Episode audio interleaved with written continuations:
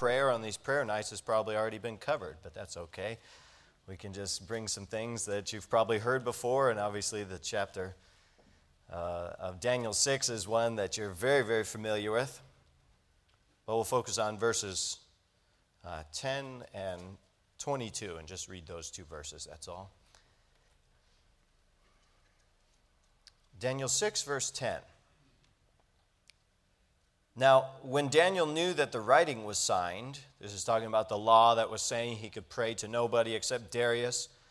When he knew that the writing was signed, he went into his house, and his windows being open in his chamber toward Jerusalem, he kneeled upon his knees three times a day and prayed and gave thanks before his God as he did aforetime. And he faced the consequences of that facing what he expected to be martyrdom, no doubt, and yet God brought him through that. And on the other side of that is verse number 22. He says this to the king My God hath sent his angel and hath shut the lions' mouths, that they have not hurt me. For as much as before him innocency was found in me, and also before thee, O king, have I done no hurt. And let's pray. Our Father, we pray that as we keep you first in our lives, sometimes it may bring us into um, situations where we have to be more bold than at other times. And obviously, at church, it's easy to be a Christian, and other times um, we need to take a stand uh, for Christ, not knowing the, not knowing what's going to come from it. And and yet, in all cases, I pray that we just are are subject to you and keep you first in our lives. And that's an Old Testament thing, it's a New Testament thing. And so help us, we pray, in these things in Christ's name. Amen. My daughter Gwen, just this year, 2019, she has found her words. She's three years old, and boy, has she found her words. She is, she is Little Miss Chatterbox. I laugh about it and then I cry about it because, boy, are there a lot of words to keep up with coming out of that little girl. I mean, Charlotte is my five year old. She's a little more shy, she's a little more reserved. You know, she kind of puts her hands in her mouth and doesn't talk quite as much. But I'm telling you, you know, and I tell Gwen, I go, girl, I. I have got a lot of words around here to listen to, and I can't keep up with you. There's just, uh, I don't know. Dennis, uh, Dennis Rainey, Dave Ramsey mentions this, this statistic. Dennis Rainey says a family life explains that women are traditionally more verbal than men. He says men usually speak about 10 to 20,000 words a day, while women speak 30 to 50,000 words a day, with gusts up to 125,000. I'm looking at that statistic exacerbated. I've got three women in my life times 125,000 gusts. I don't know, that 375,000 words I've got to keep up with potentially. Sometimes it's all coming at once, you know? And I think that is a lot of words to keep up with, and it takes a while. But, but I think that's obviously a joy. I love it. And I love being a dad, and I love listening. And if you can imagine, every single thought and every single dream, and even every single care and hurt and groan and grumble of every Christian across the whole globe, current and past, every one of God's children chattering to God. And, and sometimes it's praising God, and sometimes it's complaining, sometimes it's hurt, but all of it at the same time, you almost wonder, man, can, can he keep up with this? Can he really keep up with I talk to him all day long sometimes, and I'm always chattering about something to God. And and you wonder if he can keep up with you and with everybody else all at the same time. And it's like, well, obviously he can. And I'm thankful to serve a God that can keep up with every single one of our, our chattering. In fact, he loves to hear his children talk to him. And he loves to hear this. And with this monthly prayer focus at Calvary Baptist Church, it's almost like when you come when you come to a service like this, probably everything's been covered. If there's something about prayer so regularly, then you've probably talked about. My wife and I haven't been in here. We're just, we've been in the youth ministry and are now in the services here. So I don't know if you've covered the Lord's Prayer or Jesus' intercessory prayers for us or Jesus' prayer for laborers or the prayers of David and the prayers of Moses and the prayers of Abraham and others in the Old Testament or studied the prayers in the New Testament or there's constant teachings about who should pray and why we should pray and how we should pray and when we should pray and pray without ceasing and pray for souls and pray for laborers and pray for soul winners. And, and we're reading about prayer meetings in Acts, and we're reading about the disciples praying, and we're reading about pastors who are praying in the epistles and churches praying, and constant references in the Old and the New Testaments. And you think there's so much in here about prayer, I guess it's a pretty important topic to God. And I would doubt that there would be any way we could exhaust the riches of prayer as the topic of prayer. I, I, I doubt we could ever get to the point where where we, where we exhaust it. But we never want it to get to, and, and what we see in Scripture is that it's never, as much as it's focused on, it's never to the point where it's a ritualistic quotation of a prayer, or it's a reading of somebody else's prayer necessarily, or a recitation like a, like a Catholic or a Muslim or even a, a Jew would pray on a piece of paper, or it's not even just a, um, a, a many times it's not even a premeditated thought that somebody else thought. Sometimes maybe it might be, but usually what prayer is is just talking with God. It's just talking with Him as a person. I think Brother Ash was passing these notes out. If you didn't get a chance to, to get these, these are at the at the, the welcome center when you were walking in, and just a few little sermon notes. The title of it there is just prayer is talking to a person. And that's all prayer is, is a simple talking to the person of God. It's almost like there's no end to talking to God. It's almost like he can keep up with all the chattering of every one of his children all the time. And it's, it's like Daniel had somehow tapped into something so much more than mere ritual of going through a routine of talking to God. It wasn't something that was just a, a, a discipline that he had mastered by his old age, but Apparently, he had learned early on that God was real and, and that God was personal. And it's like he innocently just chatters to God all the time and prays and talks with God. And so, again, just a few observations from a couple verses that we read. Uh, perhaps maybe what you're typically used to on a Wednesday night, not necessarily a full exposition of the, of the text here, just a few observations.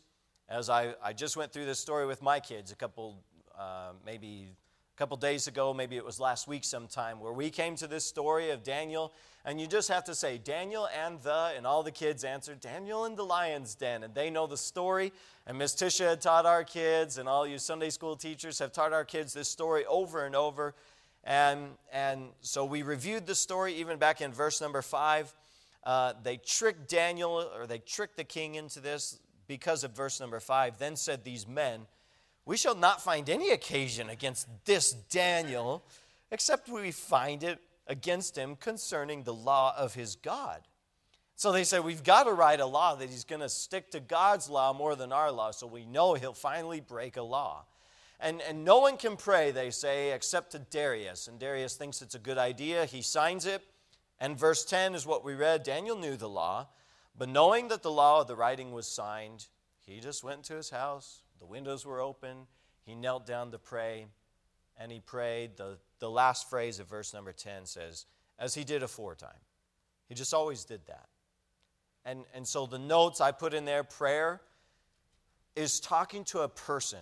If it were not a person, Daniel could have changed his routine. He could have changed his consistency. He could have changed the format a little bit without without feeling like he was offending anybody or hurting any. If it was, if it was just a routine that he did, it would have made no sense for him to risk martyrdom knowing he's going against the law if it was not something that was personal and real to him.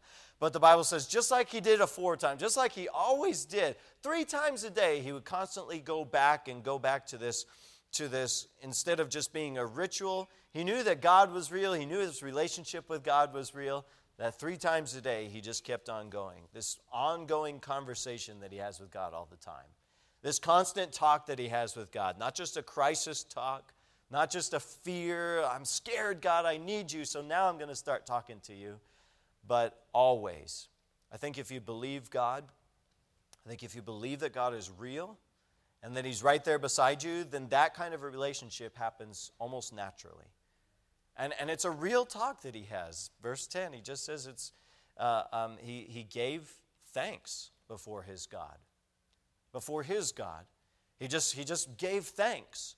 If it were an idol or if it were a ritual, it would, it would not be a thankful situation. It wouldn't be a genuine thanksgiving because he's just, if he were just bowing on his knees by himself, there would be nothing and nobody to thank.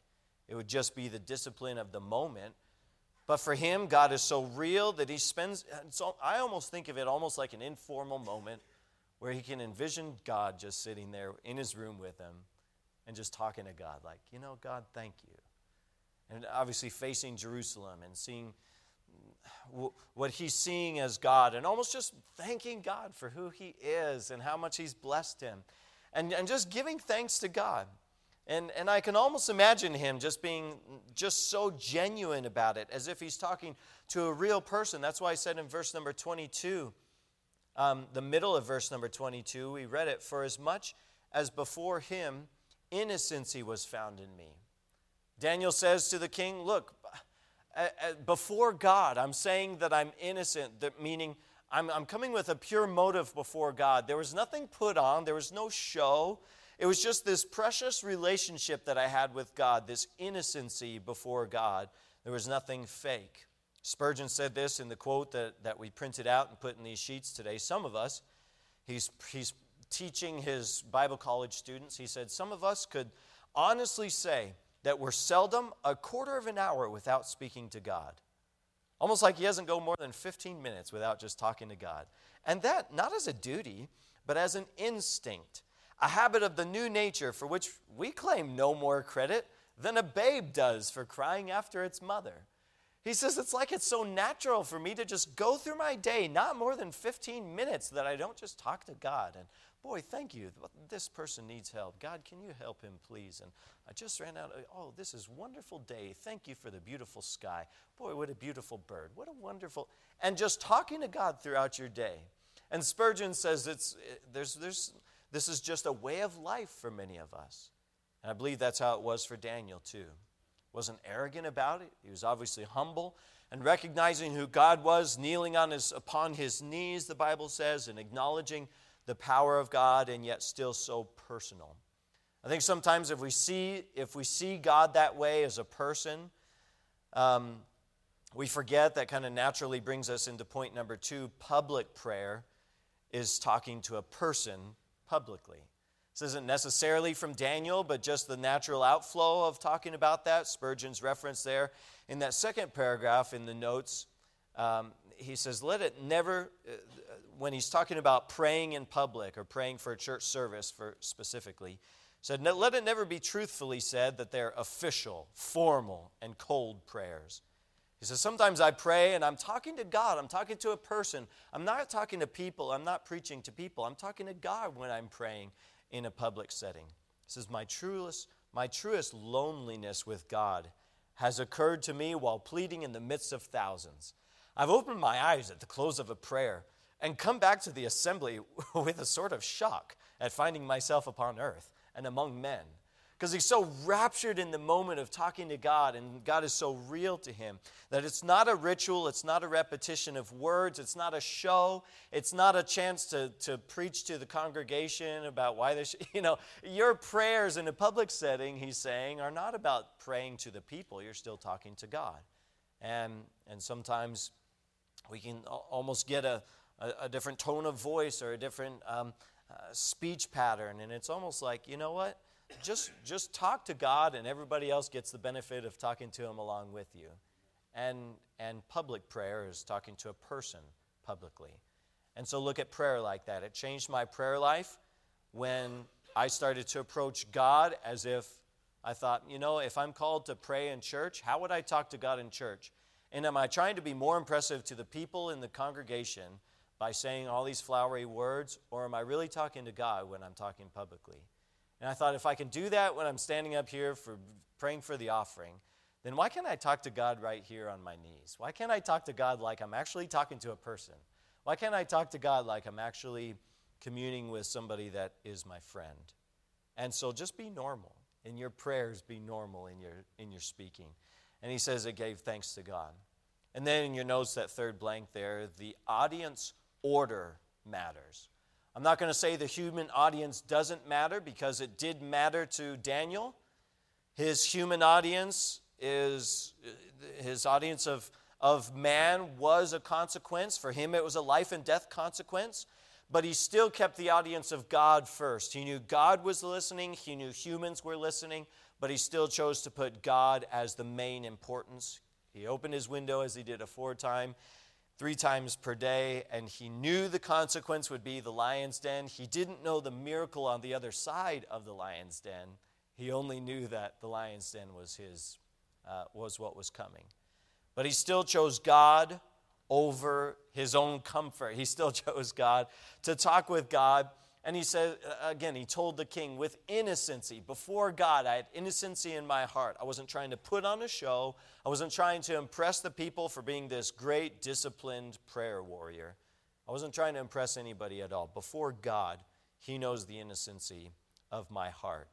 And yet, God used his witness. He was willing to die for his divine audience. God used his witness um, uh, to acknowledge that. Look at the end of verse number 22 he, he's still careful about the people, the audience of the people. The end of verse 22, he says to the king, And also before thee, O king, have I done my hurt. So he says, I know God knows my heart is innocent, but, but king, I, I'm not trying to be obnoxious, I'm not trying to be hateful or hurtful, but even before you, O king, I, I'm not breaking your law to do hurt, I'm not trying to just be aggravating for the sake of being aggravating. But I'm standing up for God first, not, not in an offensive and a hateful way, but, but unto thee I didn't want to do any hurt. And as Christians, our stand for Christ, even in a simple thing as, as telling somebody, not being afraid to tell somebody, yeah, I'll pray for you about that. And being known as a person of prayer, being bold in your, uh, just as simple as praying for your lunch, praying for your meals at a restaurant, praying with your family in a public setting, praying publicly and not being ashamed of that despite the external consequences that are there. When we were in Washington, D.C., we prayed on the steps of the Supreme Court, and it was wonderful. We prayed on the sidewalk outside the Supreme Court, and it was just, it was just a wonderful thing. It's a good testimony for us. And, and it, it was almost like Daniel. Look, despite the consequences, Daniel consistently stayed close to God and, and wanted to walk with God. It's almost like talking to God is like a little daughter talking to her daddy and chattering away to her daddy and talking to him. I'm not, I'm not trying to weaken the picture or lessen God to any, any lower degree of what he is, obviously, but that word innocence just means the purity. Daniel says, you know what? I just, I just love God more than anything else in my life. And like Spurgeon says, I don't want to go more than 15 minutes without chattering to God. Something precious, absolutely precious about that. Prayer is talking to a person, and that person can handle gusts up to 125,000 words per day, and that's all right. We're going to go into our time of prayer at this time, and uh, so some of the discipleship people will be moving in here, and so Pastor has some prayer requests for that.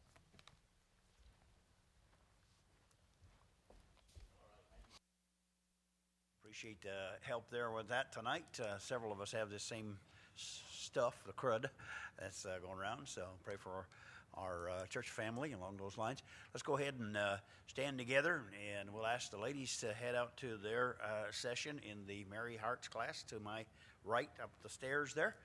And so, and the men, would you fellows come on up to the first six or seven rows here to my left? and we'll get all the men together over right over here to my left, the first